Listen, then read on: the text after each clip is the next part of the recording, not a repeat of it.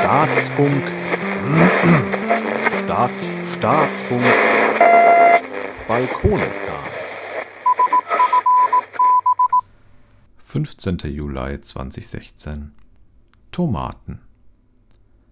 Wer den Artikel über Paprika gelesen hat, der weiß, wie ich an meine Pflanzen kam. Durch emotionsgesteuerte Einkäufe. So kam es im Grunde genommen auch mit den ersten Tomatenpflanzen. Beim Kauf der Paprika erstand ich außerdem eine Zucchini-Pflanze, die ich gegen eine Tomate eintauschte. Ein wirklich schöner Tag. Die Tomatenpflanze bekam schnell einen eigenen Topf und einen Platz neben den Paprika, also morgens sonnig, sonst halbschattig und mäßig Wasser. Ob das so sein muss oder ein Mythos oder anerzogen ist, weiß ich nicht, aber Tomaten gieße ich nur unten auf der Erde, kein Wasser von oben auf die Pflanzen. Wer dazu mehr weiß, der schreibe mir bitte.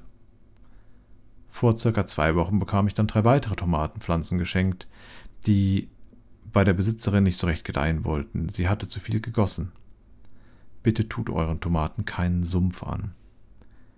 Ich habe sie dann umgesetzt aus dem Feuchtbiotop in einen Blumenkasten und nach circa fünf Tagen dann beschnitten.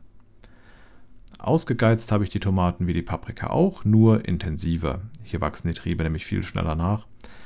Ein weiteres Feature der abgeknipsten Tomatentriebe Sie ziehen im Wasser schnell Wurzeln und bilden somit Ableger. Noch dazu später in einem eigenen Artikel mehr. Nun stehen die Tomaten in voller Blüte, die ersten grünen Früchte sind bereits zu sehen und es bleibt spannend, unter anderem, weil ich gar nicht weiß, was das eigentlich für Sorten sind. Balkonistan werde groß.